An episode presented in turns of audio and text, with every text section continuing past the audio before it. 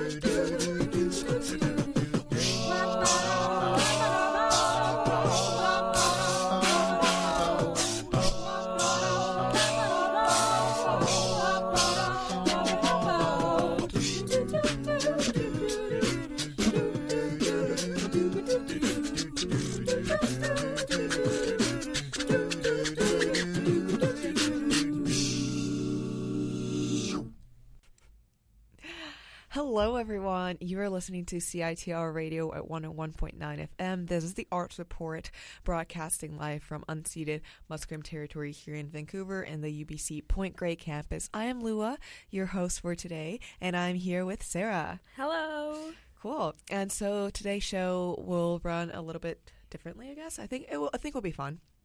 Um, we're starting with a few reviews. We'll start have an interview, and then we'll end with a few other reviews because Fringe. We were able to see so many Fringe shows, and we want to tell you guys about them because there are just so many Fringe shows. It's so hard to, you know, it's impossible. It's outright impossible to see all of them.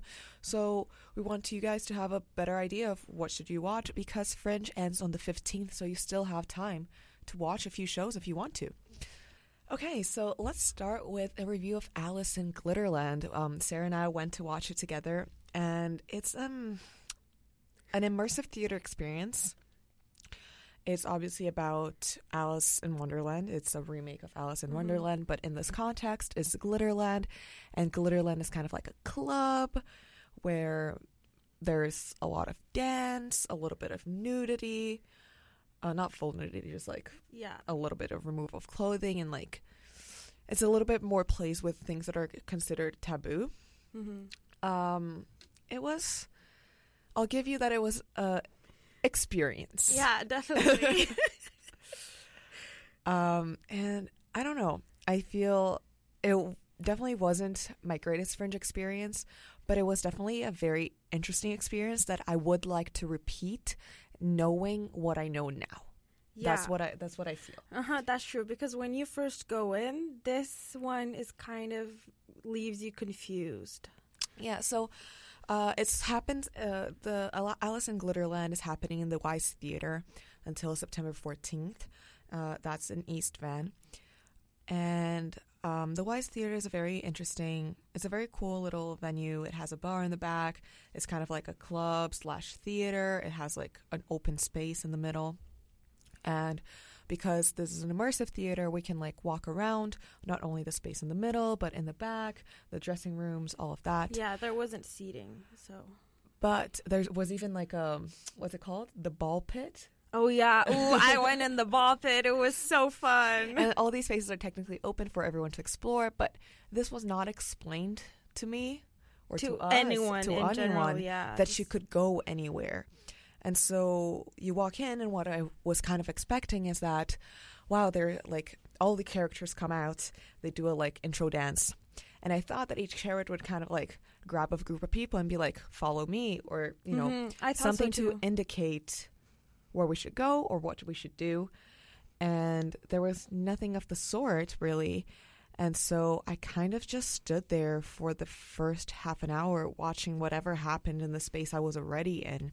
Yeah, same. I was just trying to understand what was going on, and um, they really should explain that beforehand. And also, the briefing they did before we went in, it was like uh, the actors uh, can give you food. It may contain nuts. They can give you something to drink. It could be alcoholic. Don't talk to them unless they talk to you. But she said it super fast, and I was like, okay, what's going on? She- Cool. Okay, and now we're in. Um, what's going on? Yeah.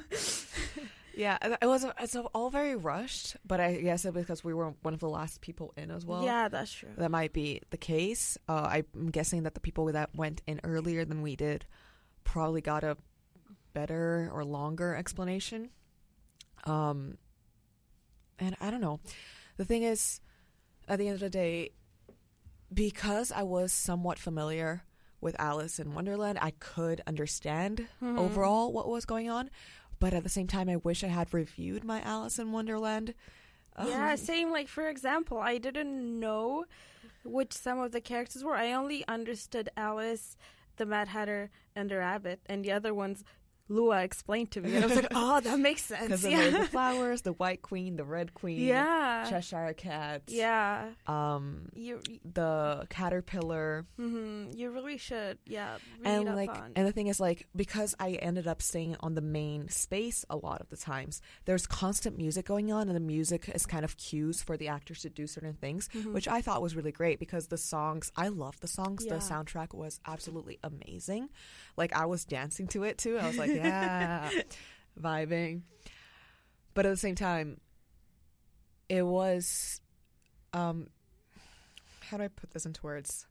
I don't know. I don't know what you want to say. So I want to say that it was great. The music was great and all that was great. But because I stayed in the main area that was so large and the music was constantly playing, I have a difficult time hearing things just in Mhm. general. That when they did speak, so that I could understand the story, like what part of the story we were in, I couldn't f- actually hear them. yeah. And I don't know if that's a me issue, if that's a space issue. Like I know I have a difficult time hearing. Like sometimes I do have a hard, really, really hard time hearing, and in wi- bigger spaces. And so that might be a me thing, but it was very difficult for me to follow when people were talking because I physically could not hear yeah, them. Yeah, yeah, The same thing happened to me. One of the um, characters actually like pulled me into the ball pit, and she was talking to me there. She was telling a story, and I had no idea what she was talking about. And I just nodded and just smiled, and then she left. And I was like, "What just happened?" Yeah. So that that could be improved, definitely. So I think overall, Alice in Glitterland was a fascinating experience that I actually do want to repeat. Now that I know everything that I Mhm. know, I do want to go back. I feel kind of like I might go back, maybe, um, and rewatch it and re-experience it in a way that I actually am able to follow one of the characters. Mm-hmm. Um, this experience in particular wasn't the greatest Fringe experience I've ever had. Um, it was definitely it made me uncomfortable at times not to be in the space, but because I was so confused on what was, go- was going on. But I think now knowing what I know and knowing that maybe I just should choose a character and follow them around and see where that goes Yeah. and see how they interact with other people. Mm-hmm. Also, can I point out um, there was a woman with her child uh, at the event. Don't bring your child. Yeah. It's not fit for children. Yeah, this is not a. ch- It was a matinee. That's probably why they brought their Yeah. children, the child.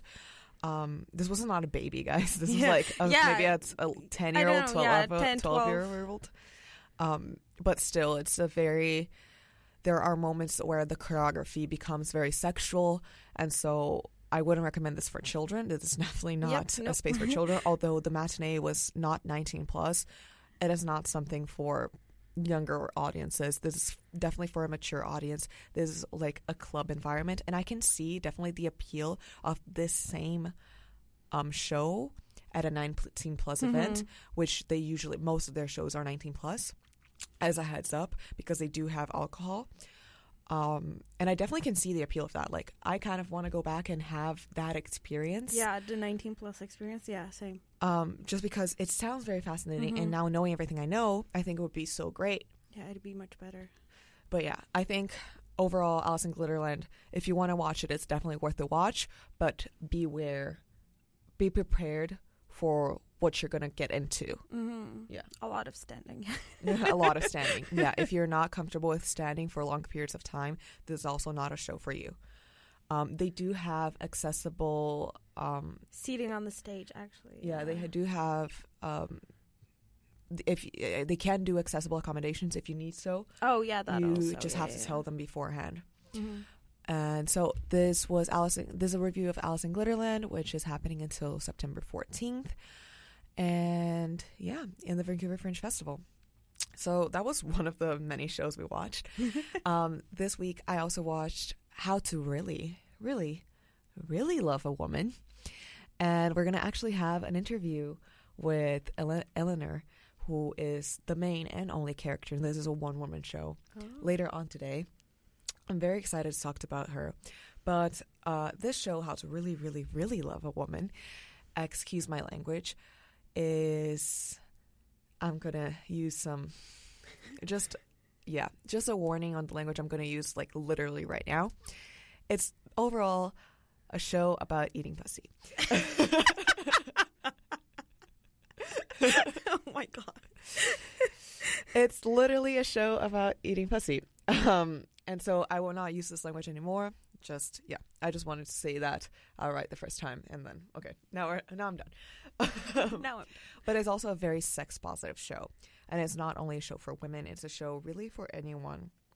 And I think the greatest thing after, it, well, I'm gonna first talk about how I felt after I leave the, left the show and what the show was about, and then after what the show was about. So, um, leaving the show, I just have this overall sensation of peace, um, as if finally all the feelings that I had been feeling for so so long were put into words, and I could finally Oh. understand some things within me that I was never able to formally verbalize before and it was just such a overwhelming sense of peace and like belonging and feeling accepted that just for that fact i recommend the show for anyone that is owns a vagina anyone that doesn't own a vagina female identifying people uh just overall it is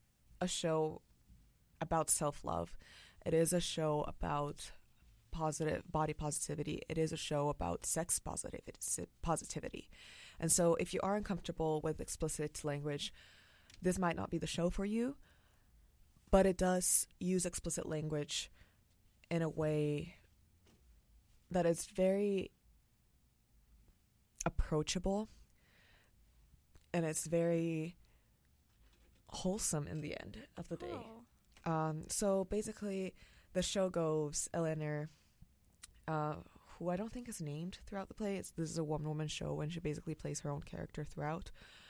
Talks about is well, this is in the future, like 2050 or 2030, Oh. and like the great, the great awakening has happened where everyone has found the inner goddess in them, and That's amazing. God is a woman, basically.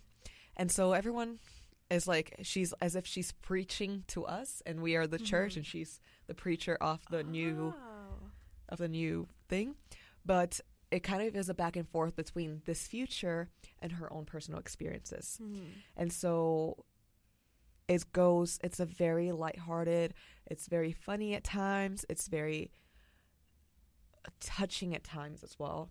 Um, when she talks about experiences with friends, um, experienced sexual abuse, or um, not necessarily even sexual abuse, but things that are considered taboo in sex that are, are actually shouldn't be taboo and are just hindering female health in Mhm. general. Um, for example, she was talking about one of her friends, uh, which who after had sex for the first time kept bleeding and bleeding and bleeding Oh. because um, her boyfriend at the time had accidentally perforated her her her lining, her vaginal lining, Whoa. Because a lot of times sex education becomes porn, and porn is not adequate sex education. Like Mhm. that's one of the many many extremely important reasons that sex education needs to be taught and needs to be taught well not only about reproduction but about pleasure Mhm. and porn isn't the way to go at the end of the day porn is not the way to go and she touches on a lot of the things about female insecurity and how like there's like this explicit language again cock um worship where like oh if you suck a dick it's very common like everyone sucks dick right? Like oh yeah we're just gonna give him pleasure give him pleasure give him pleasure. And that women end up feeling so uncomfortable with their own bodies because it's like oh do we smell? Does he do i look good from this angle? Like Mhm. can he see my belly rolls? Like all these things that we shouldn't feel self-conscious about things that are normal like men aren't caring most of the time that you know if we see they have hair or like their pubic hair or their tummy rolls or Mhm. anything like that. So we shouldn't either. Like we are human and that's normal. And at the end of the day it was just such an amazing show and i will, will talk a lot more about it once uh, we have this interview. But you know that's my overall sensation Mhm. of it and i was just i was just really happy Yeah. to watch it um and yeah so wow yeah there's a lot of me talking and part of the reason is because um we kind of want to get rid of my talking so that Sarah can do all her reviews. yeah, it's gonna be Lua and then. Sorry, usually we would like mix and match, but today we've got some circumstances happening here in the studio that we gotta Mhm. just get through me to get to her. Sorry about that, guys. That was so much talking. It's actually time for our first PSA and ad break. So let's do that, and then when I come back, we're gonna I'm gonna do my last review, and then we're gonna have an interview, and then more reviews. yes. Because honestly, this show is a Fringe Fest. This is Yeah, the yeah, Fringe yep. Fest show today. much. cool. Um, see you guys in a bit. Every time I catch the flu,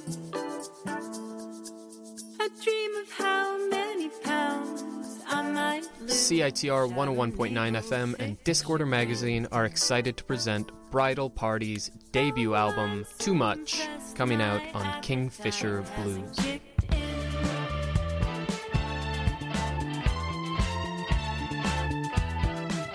Join us at the release show at the Waldorf Hotel Friday, August 23rd with opening acts Board Decor, Babe Corner, and DJ Paisley Eva. Tickets are available at showpass.com, Redcat, Neptoon, and Zulu Records.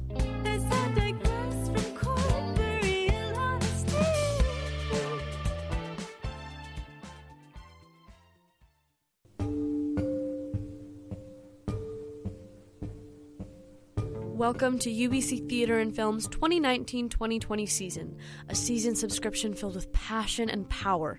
The shows this year are Beckett 19, or Some Such Semblance, by Samuel Beckett, directed by Gerald Vanderwoude. Timothy Findley's The Wars, adapted by Dennis Garnhum, directed by Lois Anderson. The Changeling by Thomas Middleton and William Rowley, directed by Luciana Silvestre Fernandez. Old Stock, a refugee love story, created by Hannah Moscovitch, Christian Barry, and Ben Caplan. A Push Festival co production. And finally, Revolt She Said, Revolt Again by Alice Birch, directed by Sloan Thompson. Advantages to subscribing? You enjoy the Push International Performing Arts Festival show at a considerable discount. You get naked cinema for free, half price prepaid parking, consistent and cheaper seats. Consider booking for opening nights and join us for the reception. For more information and to subscribe, visit us at theaterfilm.ubc.ca. And we're back. And so, yeah, okay, for my last review of the day, I watched The Robber's Gri- Bright. Wow, okay, let's mm-hmm. try that again. The Robber Bridegroom, A Grim Fairy Tale. Um, we also had an interview. Oh yeah, I was gonna say this is the one that we had the interview, Yeah. right? Okay. Yeah, the- about the puppets. Um, this is not a kid show. Again, please don't ch- take your child for this one. Um, it was really creepy. Um, I'm I'm in love with the show. Honestly, like, I just wish the show was longer. The ending was slightly abrupt, and I was kind of like, oh, oh, okay. We're, we're, we're, we're done now. Can I like watch more? that was literally my sensation. I was like, can I can I just like watch more? Can you guys like do more for me? I just wanted to keep watching it. Um, so yeah, this was a puppet show. This was actually, I think, my first grown person pu- puppet show. like the ever the f- first puppet show I've been to. Like after you know, I'm not a kid anymore. Yeah. And I don't think I've ever been one. yeah, and there is something about puppets that is just so fascinating. They have a humanity to them. And they are just so beautiful. And, like, although you're seeing the people that are moving them, you get so pulled into the story and their little movements and, like, all these little, like, little delicate techniques that all of it honestly like it just faded for me. Like it faded completely into the background and i could i was living through those puppets. Um and so the most interesting thing is that actually when that i wasn't expecting the puppets didn't talk at all. It was basically a show that had very few to very very few words. Like there was very little talking and that did not take away from it at any point in time. Um, the puppets actually they communicated mostly like huh ha you know like those Oh. breathings. And like i could see like i could feel the puppet breathing through their puppeteer. And it was just such an amazing experience um to see that like th- that's just something you don't see often. And like to experience that i was just really transported back to a moment like where everything was just so much easier and everything was just so light but at the same time it's such a creepy show. Uh, it's such a creepy show. It's a show that is very very it's a horror story basically. It's a fairy tale but it's like an old-timey fairy tale and it's a horror story it deals with death and like you know like there's these moments where i'm so tense my heart was pounding with this puppet that was on stage and my heart was pounding watching her go into the situation that i was like no please come back. Don't do this. Oh like God. and she didn't speak the entire time and i was just so connected to a puppet. It was almost a very uncanny feeling where it seems very so uncanny for anyone that doesn't know it's an art term um it's basically when you see something that is basically perfect but something's off the same way that when you look at a wax figure you're like this is, looks really real Yeah. but there's something off about it. And so this entire show had moments of uncanniness to it that added to the suspense that was being built and that added to this entire this this incredible amount of tension that I felt and I think everyone in the theater was kind of like holding their breath in to see what was going to happen next um it was a really great show. I just wish it was longer so I could see these puppets perform for longer because honestly puppet the puppeteers I want to applaud them. You are amazing. Um, it, it there is such a talent involved with being a puppeteer. I don't think I would ever be able to do it, and to see it done so professionally, so beautifully, so enticing was just literally at points I had tears to my eyes because I was like, "This is so beautiful." Um, so who for those who doesn't know a little bit of background story on Brothers Grimm, the brother uh, that we talked about last time with the with um, when we had the interview. Uh, the Brothers Grimm basically they took fairy tales. They didn't write like they didn't come up with most of these fairy tales. These fairy tales were mostly from oral oral traditions, um, oral traditions told by women, and so to subvert the Grimm's brother it's a grim, Grimm fairy tale, but it's not a grim, Grimm brothers fairy tale, which I thought was really cool because the, at the end of the day, the story is told by three sisters, and so they are the Grimm sisters. Oh. Yeah, so it kind of like comes back to the oral tradition of uh, women telling stories and telling cautionary tales, and you know, where is the dream? Where is real- reality? Um, are they witches? Are they really there? They were very to me. If you ever watched Macbeth or no have read Macbeth, where the three witches come up in the Yeah. beginning of the play to warn Macbeth of his demise. Um, that was what it felt like. And from the very beginning, like once you establish that mood, you keep that mood throughout. And it was kept so well that I think like the beginning was like the least tense point. And it's just like went up from there. And I was just like, oh my God, I How- can't breathe. How long was it? It was uh, an hour long, 55 minutes, not even an hour long, which is why I'm like, I want to watch more. It was a relatively short play. Um, the bulk of it was with the puppets, um, but there were moments of people, and it was kind of like the puppets were the dream slash reality, Okay. and then we go back to people, and we kind of like fade in and fade out of these two um, realities, and they work together so beautifully. Um, and I would love to s- just if you can't go watch the show, um, check out their um, their sh- their images because the images are beautiful. We are posting them on our Instagram and social and Facebook um, after the show.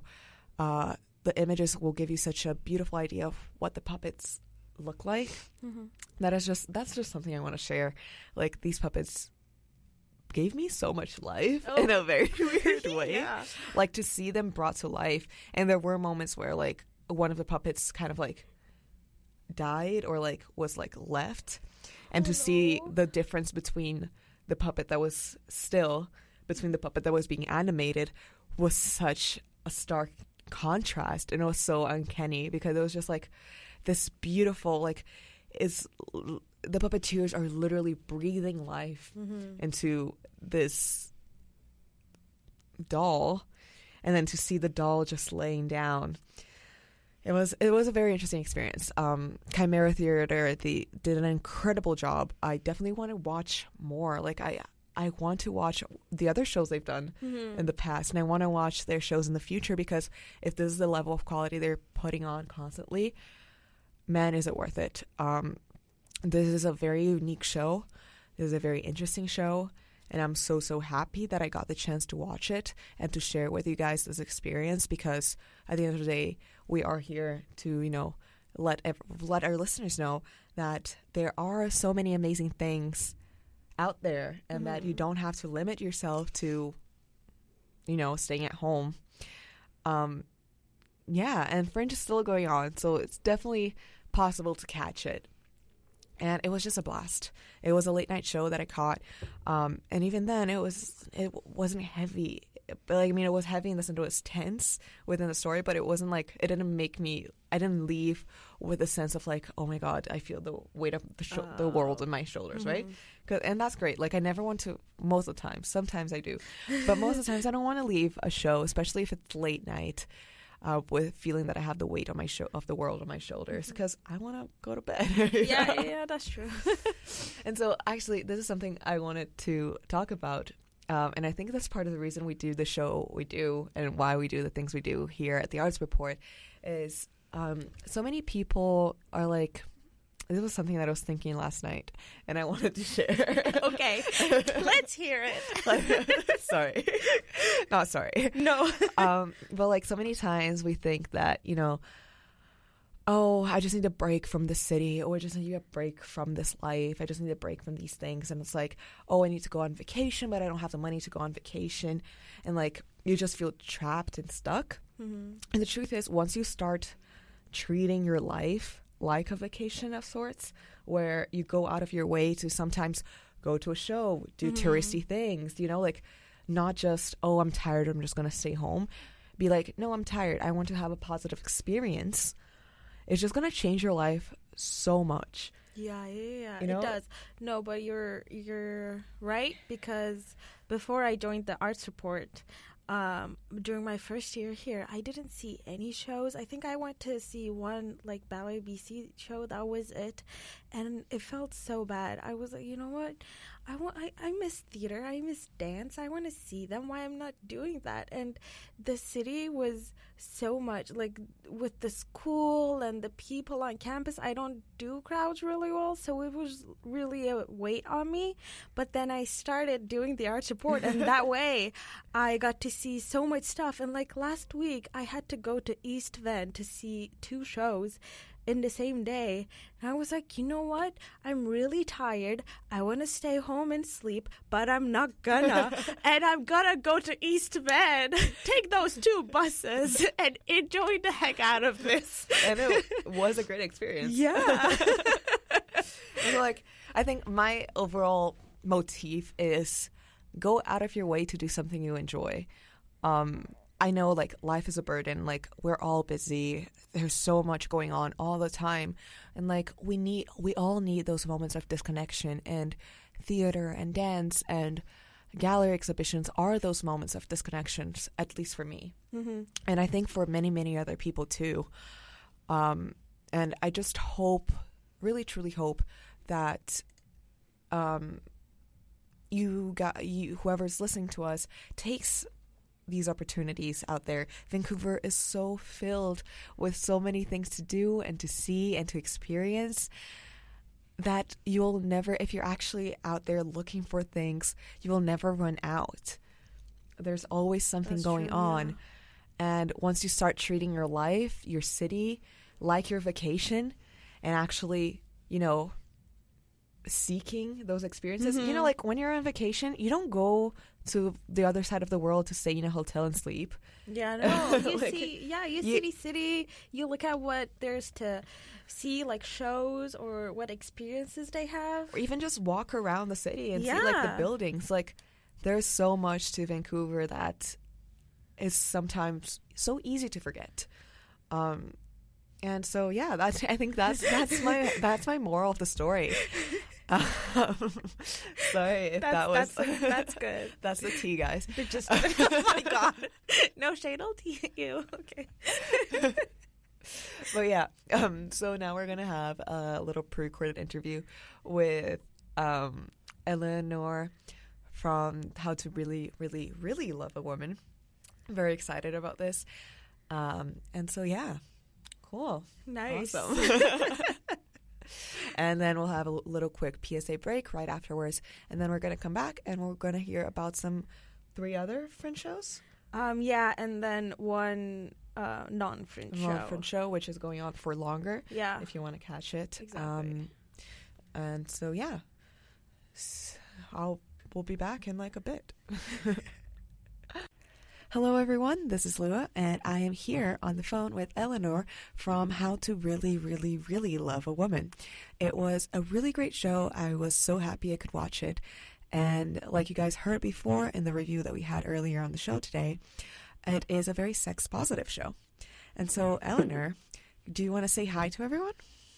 Hello, everyone. it's, such a, it's such a delight to be here. Well, thank you so much for taking your time and having this interview with us. And I wanted to start with your show talks a lot about, well, first, the future and your personal experiences. And what did it feel like to, you know, come out with these personal experiences in a show that is so raw and deeply personal in the end? And why did you Uh-huh. decide to, you know, share these stories? Well, I think I think of myself honestly as a professional vulnerable.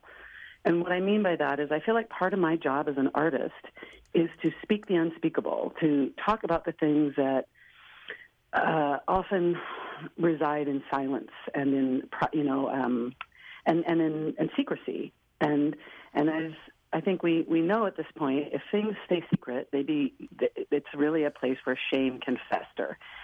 So the reason I make sex positive theater and theater that talks about sexuality is to shed some light on these topics so that people feel permission to talk about them in their own lives.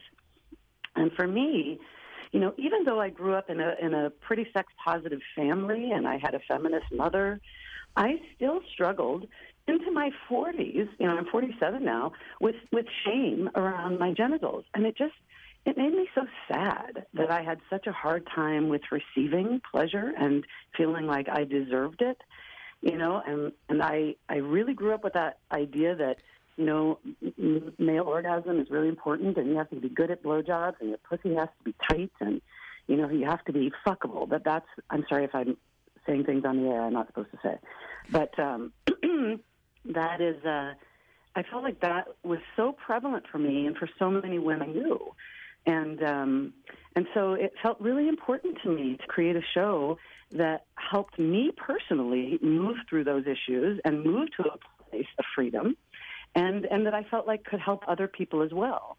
And and also not just women, but men too, with their own like you know, because I think a lot of men get hung up in like technique and they have to you know know how to you know touch a woman and they have to know where the G spot is and the clitoris is, and you know that to me is all secondary to being present and to listening. Like that's really what's missing, I think, from so much sex is that sense of presence and curiosity and willingness to learn and be open and not feel like you know everything.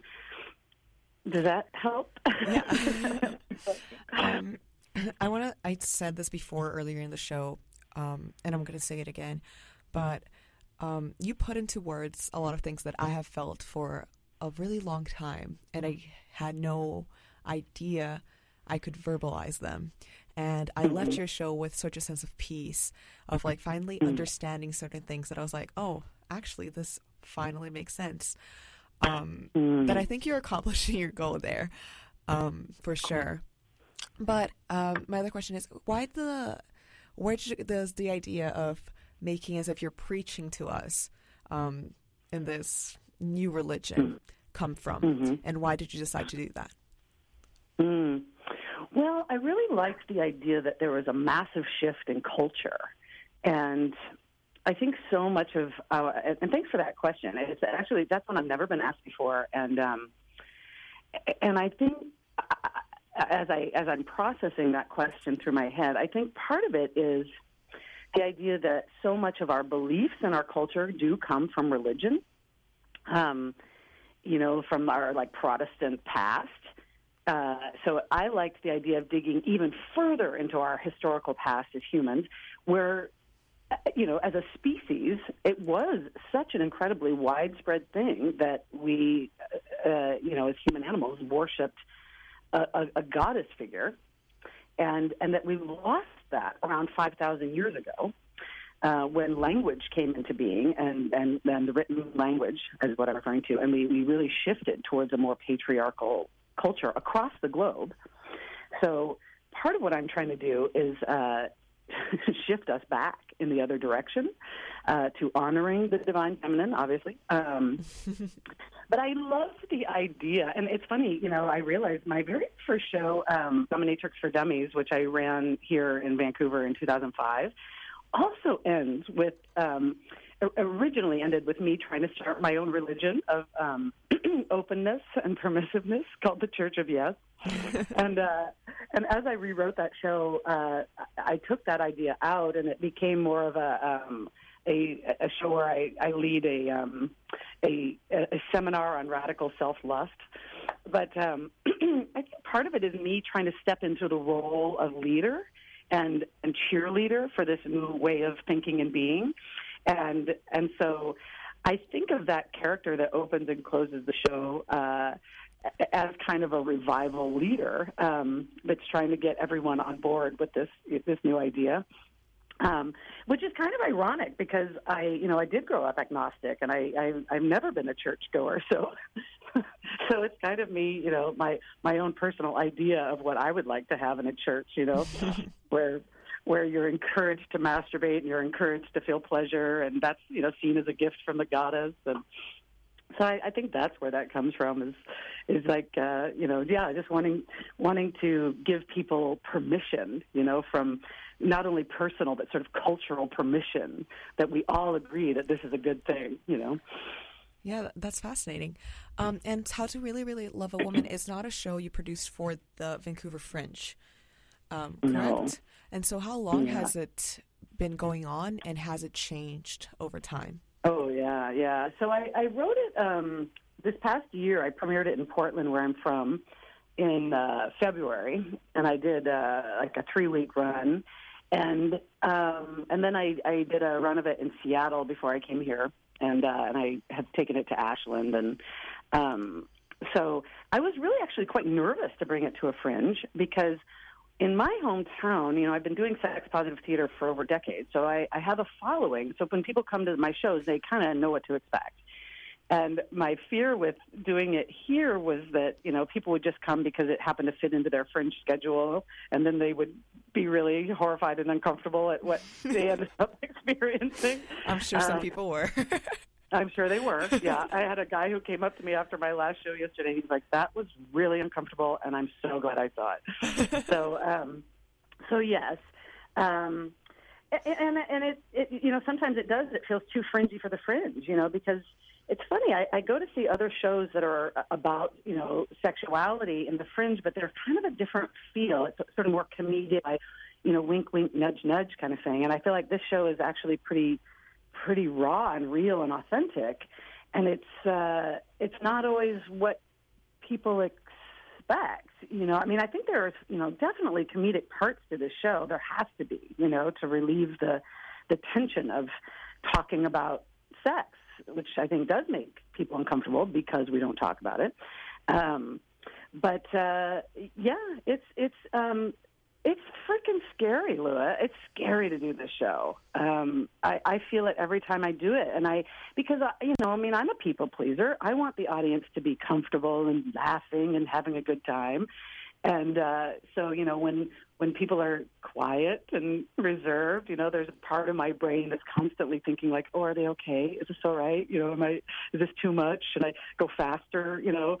Um, so it's a it's a balance and i have to i really have to remind myself as an artist like this is important you know and you have to trust the material that you've written um but yeah it it, it has changed over time um you know the there's this this scene in the show where i go down on a woman for the first time right and um and when i you know i first wrote that uh I almost don't want to say I, it was. It was even more explicit than it is now. Oh. and, uh, and, and I, I had to. Um, I, I, I was uncomfortable, so I, I tailored it to my own level of comfort, which is it's still pretty, pretty uh, explicit. Yeah. it So- is, but I think it's Yeah, explicit in a tasteful way. Thank you. Um, it's hard to know, right? Because we don't have very many examples in our culture of talking about sexuality, uh, you know, a, as a joyful thing, as a pleasurable thing, And as an open way. of right outside of porn, right? So it's like sexuality has been ghettoized into porn.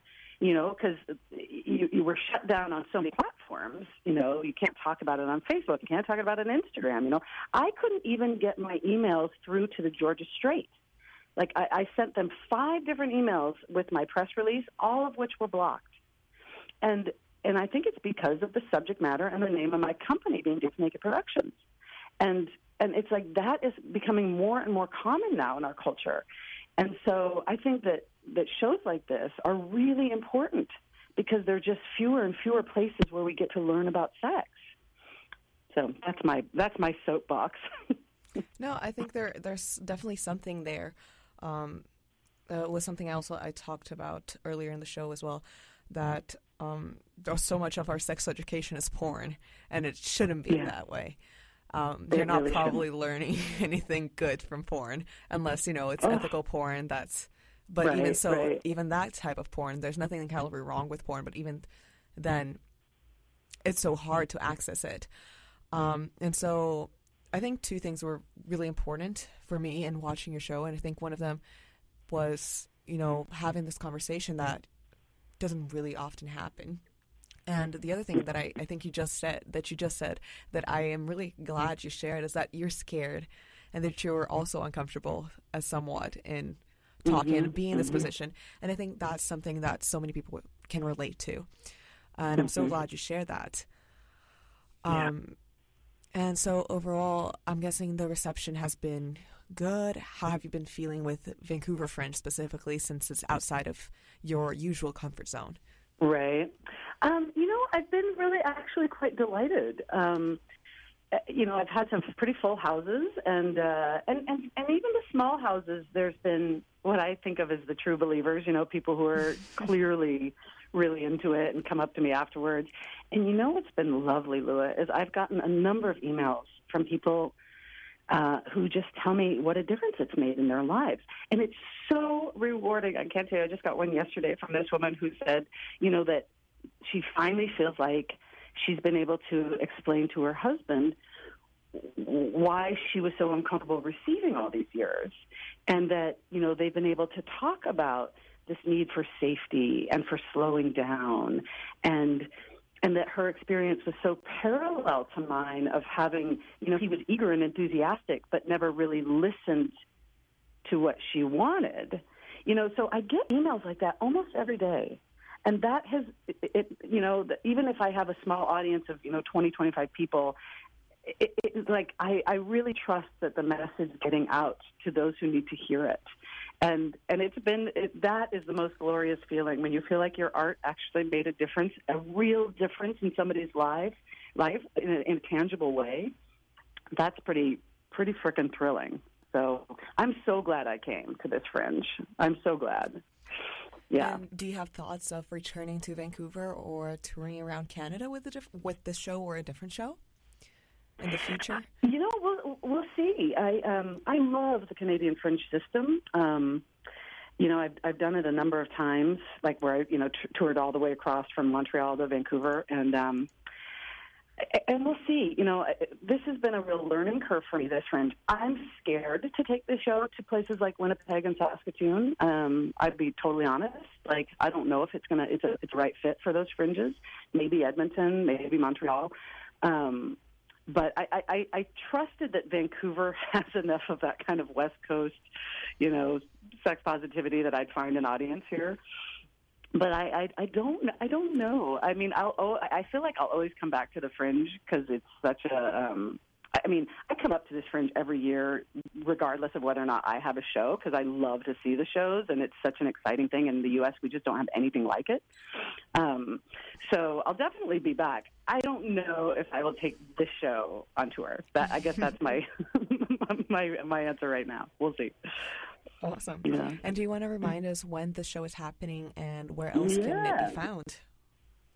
So there's two more shows. I have a show this um, this Thursday night at 8:30, and then Saturday is my last show at 9:05. And right now, during the run of this fringe, I've made the show free to download, and you can find it on my Patreon, um, which is uh, you know Patreon backslash Dance Naked. The funny thing about Patreon is you can't go in and um, you can't like go into their search engine and look for it because it's behind an adult firewall. But you can Google um, Dance Naked Productions and Patreon and find me, which is kind of nice.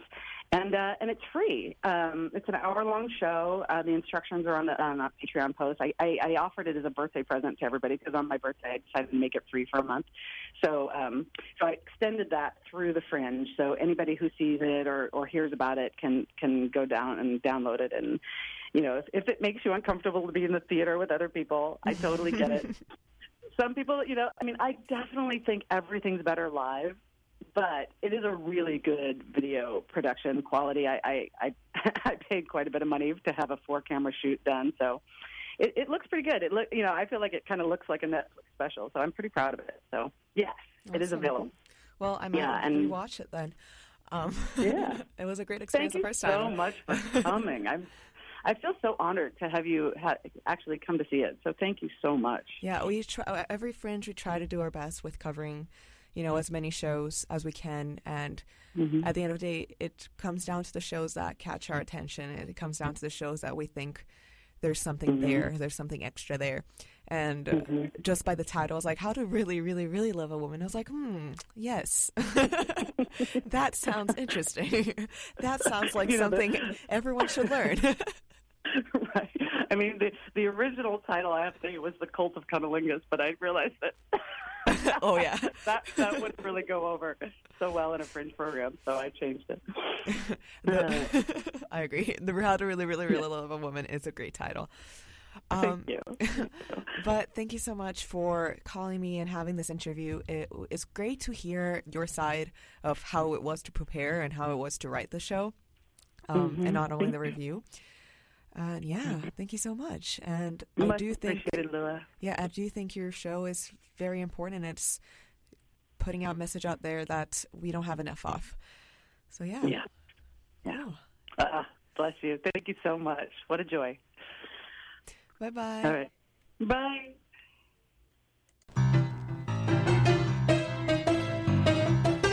Without the help and support of our friends, we here at CITR wouldn't be able to bring you all the great music, art, cinema, and culture that you love.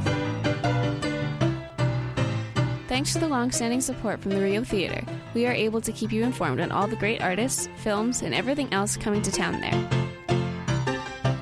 For all the current information about who and what's playing at the Rio Theater, visit their website at www.riotheater.ca.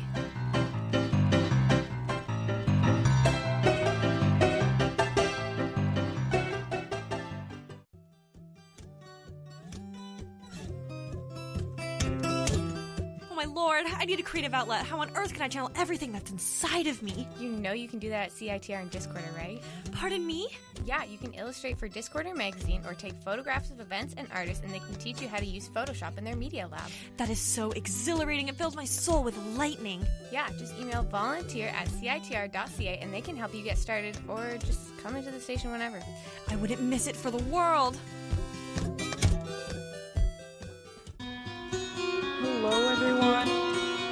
Um, we're back, and we're gonna hear more reviews, as we said before. So, Sarah, Hello. So I am going to be reviewing three shows.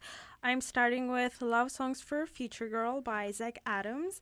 It is a fringe show. All of the thing uh, shows I'll be talking about are fringe shows. So this was a one man show slash concert. So Zach Adams was talking about his recent breakup uh, with his fiance, and then Wow. so yeah, Tough. that's rough. yeah, and so after that, he gets into you know all the girls that he's been in love with, oh wow, and he. I would would not like to go down that memory lane. like that is a memory lane. I but it like starts from elementary school, so it's funny. um, and then he is, sings songs for each girl, and they're super funny. Um, he is Australian, so it's really cool to hear his accent while he's talking. um, the okay, I have to say the show was really funny. It was the funniest thing I have ever seen in Vancouver, let's say, and um, it was the best fringe fringe show I've seen.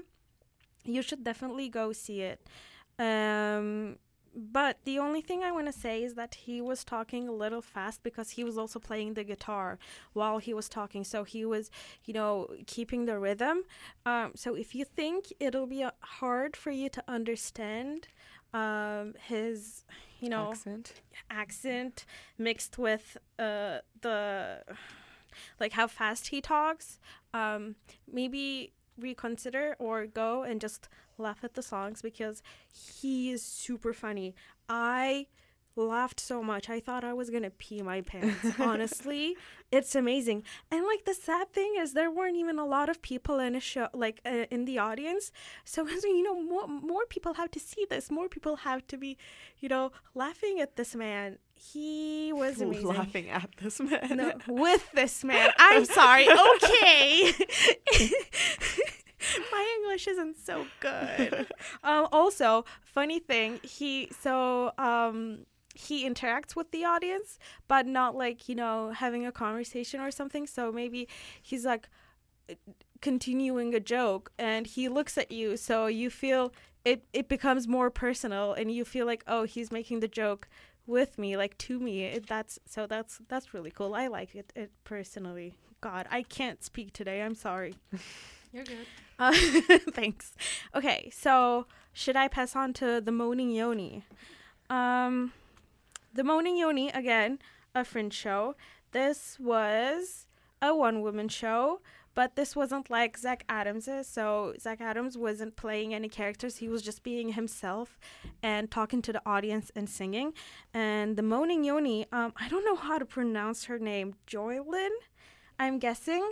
Um, Yeah, I think it's Joylyn. so yeah, Joylyn fun fact, Secunda. she's a UBC graduate. Yeah, that's what I was about to say. and um so the moaning yoni uh joylyn plays 17 characters in this and Wow. the brilliant thing is you clearly understand what character she's playing Without switch of car- costumes or anything no, like that. she's wearing the same thing throughout the whole show. She doesn't even go into the wings and like come back or do anything like that.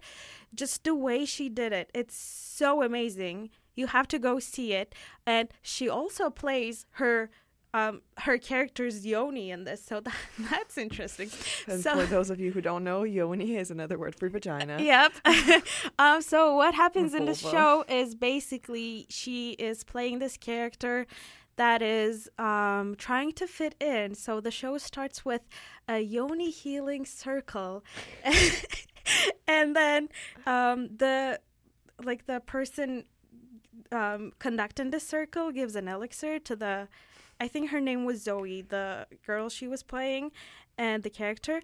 And then, so with this elixir, her yoni comes becomes you know alive and starts talking. Yeah, just Wow. talks to Zoe. Yeah, and it's really interesting and really funny. Um, I wonder what my yoni would say. oh my god, I have no idea, but that's interesting to talk about. And like, uh, this is this was really interesting because it shows you um, peer pressure. It shows you uh, funny, I don't know, like Tinder stories type of stuff. So also she didn't only just act there was like singing. Her voice is amazing. I was in love with her voice. Um she controlled it really well. I mean if she has any more shows in the future i want to go okay so pretty beast this was by kazuku sano and then so she's a japanese com- comedian who moved to the united states to become a comedian um I forgot what I was gonna say. Anyways, so she is doing stand up um about her life basically, how she came here, how she became a comedian um from the time she was born. So um her mom is schizophrenic and then I'm guessing her dad was an alcoholic something like that because she did mention throughout the show how much um his dad was drinking and I mean I don't know personally from what I saw and hear um, in the show. Uh, they weren't great parents, I'm assuming.